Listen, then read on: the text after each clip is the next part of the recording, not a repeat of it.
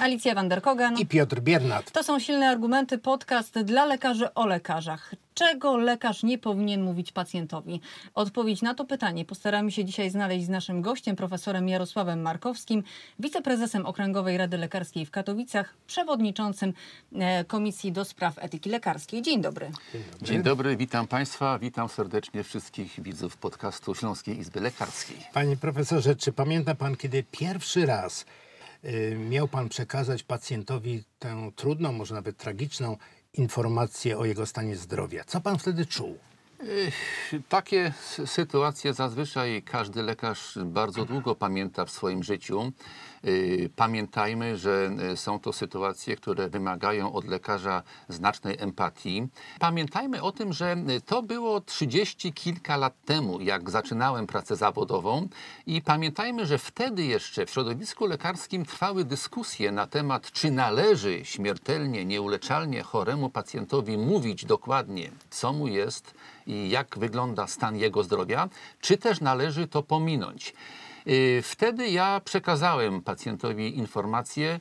Y, byłem młodym lekarzem, zgodnie z zasadami, które panowały wówczas w klinice laryngologii. Przekazywaliśmy pełne informacje pacjentowi. On dokładnie wiedział, co mu jest. Y, to był pacjent z rozległym nowotworem złośliwym oczodołu, penetrującym na podstawę czaszki. Myślę, że zachowałem jego godność w pełni i, i nie mam do siebie do dzisiaj żadnych wyrzutów A było sumienia. łatwo czy trudno? Oj, było bardzo trudno, bo to jednak zawsze takie spotkanie oko w oko z pacjentem, który jest nieuleczalnie chory i my o tym wiemy, że jest nieuleczalnie chory, a tą wiedzę niestety musimy mu, mu przekazać.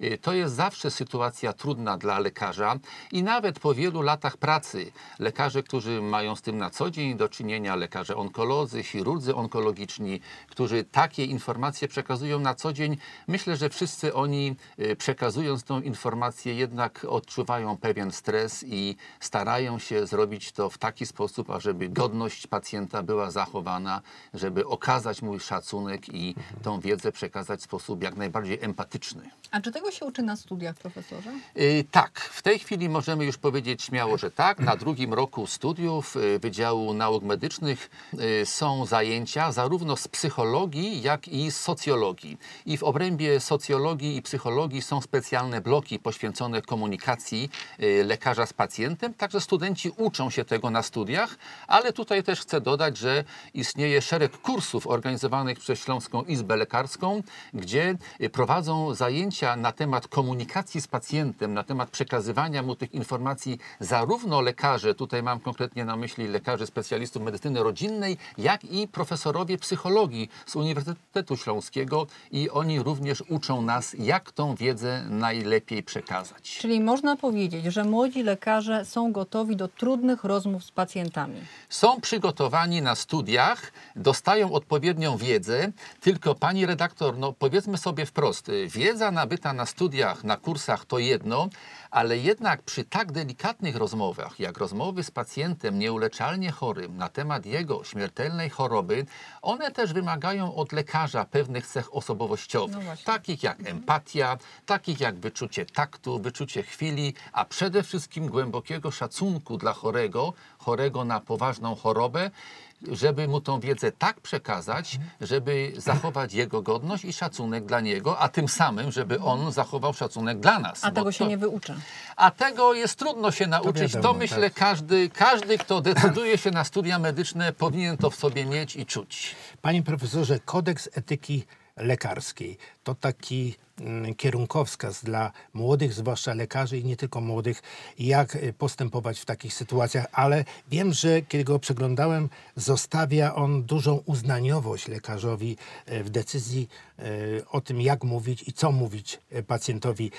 Bo skąd na przykład wiadomo, że lekarz jest głęboko przekonany, że ta informacja nie zaszkodzi pacjentowi? Tak, tutaj pan za, zacytował niemal dosłownie artykuł 17, ale chciałbym może zacząć od tego, że aż trzy artykuły artykuły kodeksu etyki lekarskiej y, w tej chwili instruują nas, czy, czy, czy stanowią jakiś drog, drogowskaz dla nas, jak mamy informować pac pacjenta. Są to mianowicie artykuły 13, 16 i 17. Artykuł 13 jest bardzo ogólny, on tylko mówi o tym, że powinniśmy pacjenta poinformować o stanie jego zdrowia i ewentualnie poinformować go o innych metodach leczenia. Ale artykuł 16 mówi już, że jeżeli pacjent nie życzy sobie poznać pełnej prawdy i nam o tym powie, to my nie mamy obowiązku go o tym informować. I artykuł 17 to jest, to jest niejako odwrócenie sytuacji. Tutaj z kolei, tak jak pan mówił, jeżeli lekarz podczas rozmowy z pacjentem wyczuje, uzna, że przekazanie mu pełnej prawdy mogłoby u niego spowodować głęboki szok i trudne do przewidzenia zachowania, nieracjonalne, być może, to powinien mu tej wiedzy oszczędzić. W praktyce, panie profesorze, powiedzmy o tym właśnie ostatnim przypadku. To skąd lekarz wie o takiej sytuacji, że ta informacja mu nie zaszkodzi? No, my jesteśmy lekarzem prowadzącym tego pacjenta, tak więc my rozmawiamy z nim już na etapie zbierania wywiadu, na etapie wykonywania wszystkich badań diagnostycznych, na etapie być może leczenia operacyjnego. Także my tego pacjenta już znamy, bo pamiętajmy o tym, że tą informację powinien przekazywać lekarz prowadzący, a nie przypadkowy rezydent, który prawda wpada na oddział trzy dni w tygodniu W internecie, profesorze, mamy mnóstwo przykładów zachowań, kiedy ta komunikacja na linii lekarz-pacjent nie jest do końca dobra. E, Na linii lekarz-rodzina no też nie jest najlepsza. E, Ja tutaj sobie zacytuję jedną rzecz. E, Pewna kobieta po otrzymaniu diagnozy nowotworu informacji o konieczności amputacji piersi usłyszała od lekarki. Co pani płacze, odetniemy i spokój, no chyba, że będą przerzuty. I teraz y, jakby tylko powiem o moich odczuciach. Jak przeczytałam to po raz pierwszy, mówię, no nie, no nie może tak być, skandal, e, to jest straszne, pacjentka została potraktowana przedmiotowo. Ale po chwili, kiedy te słowa jeszcze raz wybrzmiały w mojej głowie, to pomyślałam sobie tak, no dobra, e, w te słowa wpisana jest pewna rutyna. To jest dla lekarzy codzienność. Ja słysząc coś takiego z ust lekarza, pomyślałabym, że nie jestem jedyna z tym schorzeniem, że to się leczy, że trzeba zrobić A, B, C i D i uda mi się z tej choroby wyjść. I ta, ta rutyna, ta bezpośredniość czasem może sprawić, że mm, no, pacjent się otrząśnie i pomyśli sobie, że okej, dam radę, bo nie jestem jedyny, którego to dotknęło. No tutaj dotknęła Pani bardzo istotnego problemu. Y, Tak jak Pani wspomniała, analiza tych różnych wpisów y, w internecie lekarzy, no, y, pacjentów na temat lekarzy, na w tej chwili wszyscy wiemy, że istnieje cały szereg portali, na którym pacjent może wyrazić swoje opinie o lekarzach to proszę zwrócić uwagę na fakt, że tam bardzo często y, y, najważniejsze dla pacjenta jest nawet nie to, co usłyszy, ale w jaki sposób zostanie mu to przekazane. Żeby to właśnie nie było na stojąco na korytarzu, kiedy lekarz trzyma pełny stos historii chorób, stoi w, y, kilku pacjentów w kolejce do informacji i lekarz przekazuje mu informację, tylko żeby ta przekazanie tej złej informacji o nieuleczalnej chorobie nastąpiło w pewnych konkretnych okolicznościach, że taki pacjent po, powinien być sam na sam z lekarzem, który, który go o tym poinformuje. To musi być lekarz, który go zna i to musi być lekarz, który ma pełną wiedzę.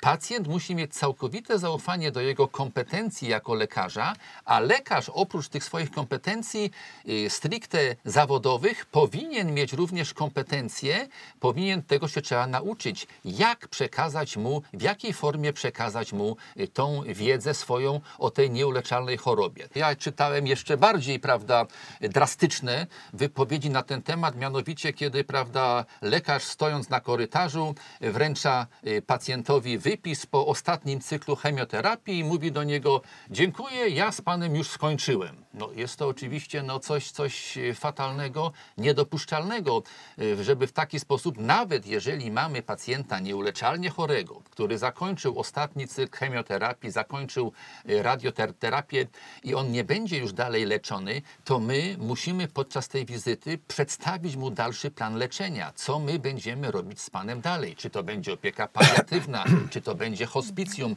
Pacjent musi mieć dokładną informację od lekarza, a niedopuszczalne jest zostawienie go samemu sobie i powiedzenie radź sobie sam. Ale No czy to- to się dzieje w sytuacji permanentnego niedoboru? Macie kilka minut na pacjenta. A, no właśnie, no właśnie. Właśnie, co ma zrobić ten lekarz w POZ-cie, w podstawowej Kiedy ma opiece 11 zdrowotnej? minut na pacjenta. Ma 11 minut na pacjenta, wie, że w ciągu dnia musi przyjąć ich łącznie 60 i on musi sobie z tym wszystkim e, dać radę. No ale on też musi pamiętać o tym, no, że z drugiej strony jest człowiek. jest tak. konkretny człowiek, który choruje na konkretną nowotworową chor- chorobę i y, ta informacja jednak musi być przekazana w sposób bardzo Panie, wyczulony, empatyczny i z poszanowaniem, godności i szacunkiem dla To pacjenta. bardzo ważne. Panie profesorze, powiedzmy zatem wprost lekarzom, którzy nas w tej chwili oglądają lub y, słuchają, czego lekarz nie może powiedzieć pacjentowi, czego lekarz nie powinien powiedzieć pacjentowi. No właśnie.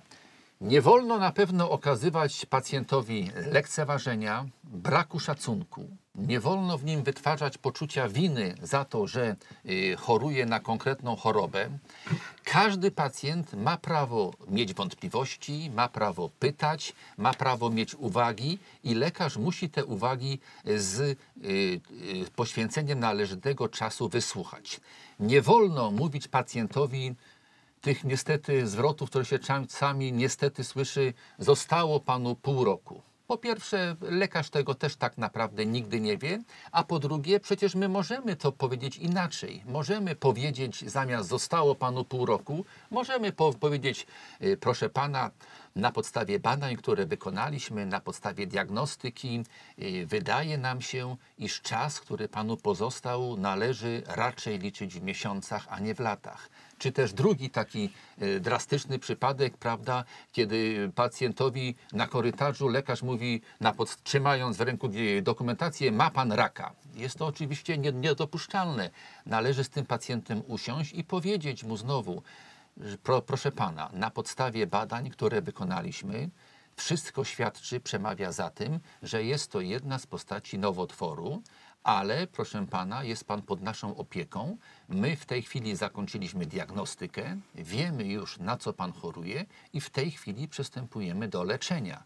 Może nam pan w pełni zaufać, może wierzyć pan w to, że nasze kompetencje są na tyle wysokie, że my potrafimy pana właściwie leczyć z tej choroby. Jest, ma to oczywiście wtedy zupełnie inny wydźwięk i inaczej wygląda komunikat, tak. niż w biegu na korytarzu, trzymając stos historii chorób, a jeszcze obok stoi ogonek pacjentów, którzy, którzy też czekają na informacje o swoim losie.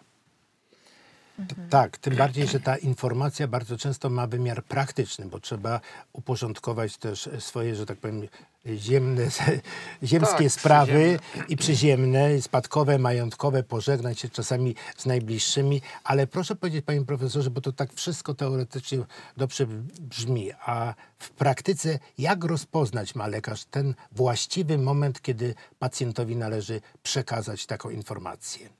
Kiedy to zrobić? No właśnie. Y, Po pierwsze, no, tą informację zawsze przekazuje mu lekarz leczący. Ten, który się nim zajmował, który zna dokładnie jego wyniki badań, który zna dokładnie Tak jego wywiad i wie o tym, iż choroba dana osiągnęła już w tym momencie stan nieuleczalności. Są prze, przerzuty i prawda, nie wiemy, iż y, procent y, przeżyć pięcioletnich jest bardzo niski i my to pacjentowi musimy po, powiedzieć, ponieważ tak jak pan redaktor wspomniał, no on też musi swoje sprawy testamentowe, majątkowe y, ostatecznie rozwiązać.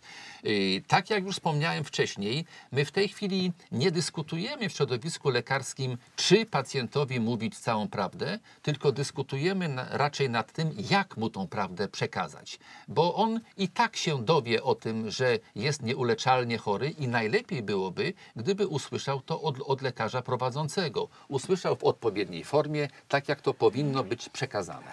Naprawdę w dyżurkach lekarskich y, dyskutujecie o tym, czy ten pacjent chce wiedzieć, czy nie wiedzieć?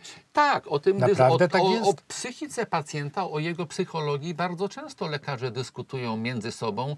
Y, dyskutujemy na ten temat w takiej formie, że mówimy, iż, iż ten pacjent jest bardziej labilny psychicznie i należy z nim ostrożnie postępować. Ktoś inny jest bardziej twardy i można mu po- powiedzieć więcej od razu, ale pełna wiedza ostatecznie i tak musi temu To ja pacjentowi zapytam jeszcze. Wprost, panie profesorze, czy okłamał pan kiedyś pacjenta, mówiąc, że ma szansę, ma nadzieję. To jest, y, to jest bardzo tru, trudne pytanie. To jest jak gdyby dotyczy takich, prawda, dwóch spraw, że stwarzanie fałszywej nadziei na pewno nie jest właściwym rozwiązaniem.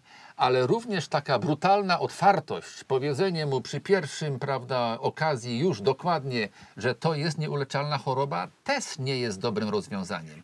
No powstaje pytanie, jak znaleźć złoty środek. I to jest bardzo trudne. Pamiętajmy o tym, że z tej rozmowy lekarza z pacjentem przede wszystkim on powinien wyjść zmotywowany, on powinien wyjść zmobilizowany. Dobrze, usłyszałem, że jestem y, śmiertelnie chory, że moja choroba jest być może już w stadium terminalnym, ale z tym lekarzem chcę związać dalsze swoje losy i chcę walczyć. On ma wyjść po tej rozmowie zmobilizowany do walki o swoje życie. Zawsze pan to tak robił? Starałem się. Ja mam jeszcze Starałem pytanie, no bo nie każdy, jak usłyszy diagnozę, która jest zła, wyjdzie od razu z tej rozmowy zmotywowany. Różne są reakcje. Są płacze, są lamenty. Oczywiście. I teraz e, mam pytanie do pana Reakcja i profesora. pacjenta, i rodziny, prawda? Bo Tak, to należy czy, zawsze... czy te reakcje, czy te emocje w was, lekarzach, zostają? Czy wy potem idziecie z nimi dalej? Aha, No, pani redaktor, Do każdy, na każdy z lekarzy jest człowiekiem. I oczywiście, kiedy mamy swoją grupę pacjentów onkologicznych, prawda, ja tutaj nie mówię tylko o lekarzach onkologach, którzy no, z, z racji specjalizacji spotykają się z tym na co dzień, ale mówię o laryngologach, o chirurgach y, onkologicznych, o internistach, którzy przecież też w znacznej mierze diagnozują te choroby nowotworowe. Y, każdy z nich w swojej pracy zawodowej spotyka się z dziesiątkami, setkami czy tysiącami na przestrzeni lat przypadków pacjentów z, choroby, z chorobą nowotworową. I każdy musi tą y, wiadomość mu przekazać, i potem, tak jak pani wspomniała, musi pójść do domu i dalej normalnie żyć. Myślę, że bardzo trudne jest oddzielenie taką szczelną zasłoną życie zawodowe od życia prywatnego i zawsze w jakimś stopniu jednak po południu czy wieczorem te myśli do nas wracają i, i myślimy sobie, no taki młody człowiek, a spotkało go coś Albo czy takiego. dobrze powiedziałem mu o tym, czy Albo dobrze czy, zrozumiał. czy nie tak? byłem zbyt prawda, Właśnie. obsesowy w rozmowie z nim, czy, czy przekazałem mu wszystko, co powinien wiedzieć, czy, czy, czy dobrałem odpowiednich słów, bo to też prawda, jest umiejętność. Ta komunikacja pacjenta z lekarzem to jest pewna sztuka, której lekarz musi się nauczyć. I oczywiście lekarze onkolodzy, oni z czasem nabierają takiej wprawy, że r, mówią to intuicyjnie i im to świetnie wychodzi, ale in, y, interniści czy laryngolodzy, którzy mają rzadziej z tym do czynienia, na pewno y, tą wiedzę muszą się nauczyć i z czasem nabierają doświadczenia. Mam takie pytanie, panie profesorze, bardzo takie osobiste.